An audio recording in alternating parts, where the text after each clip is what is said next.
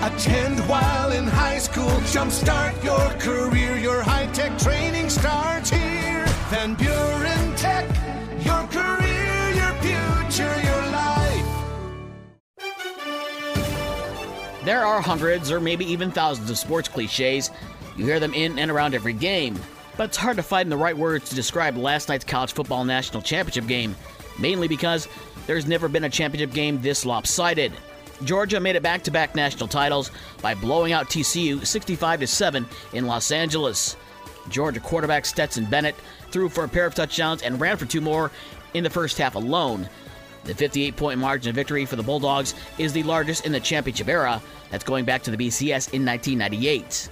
Georgia also finishes the season at number one in the AP rankings. TCU is second, Michigan third, Ohio State is fourth, and Alabama is fifth to round out the top five. Notre Dame finishes at 18. Even as the questions surround Michigan coach Jim Harbaugh's future yet again, running back Blake Corum announced that he'll be back for his senior season in the Maize and Blue. Corum didn't play in the Wolverines' final three games last year with a knee injury. In the NBA last night, Boston's Jayson Tatum had 32 points and Jaylen Brown had 19 to give Boston a 107 99 win over the Chicago Bulls on Monday. Zach LaVine had 27 points for the Bulls, 15 of those in the fourth quarter. DeMar DeRozan exited the game in the third quarter with a strained right quad. Tonight, the Pistons are on the road at Philadelphia at 7 o'clock. In the NHL tonight, the Red Wings are home to face the Winnipeg Jets at 7 o'clock.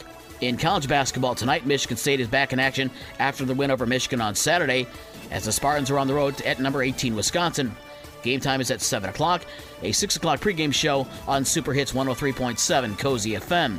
Georgia Tech is at Notre Dame at 7, in the MAC, it's Eastern Michigan at Western Michigan at 7, and Central Michigan visits Northern Illinois at 8 o'clock. On the women's side tonight, number 17 Michigan is at Purdue at 7.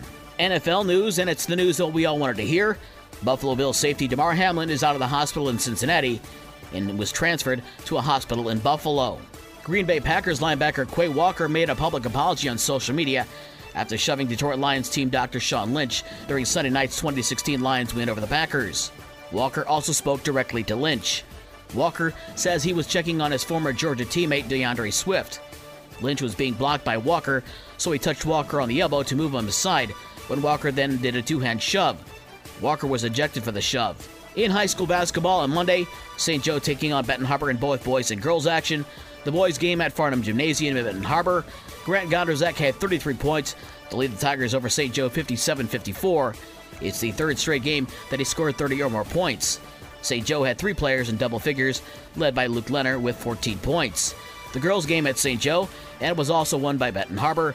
Desiree Kyles had 24 points as the Tigers won 54 to 44. Tess Kapelke had 14 to lead St. Joe. With your morning sports for Tuesday, January 10th, I'm Dave Wolf.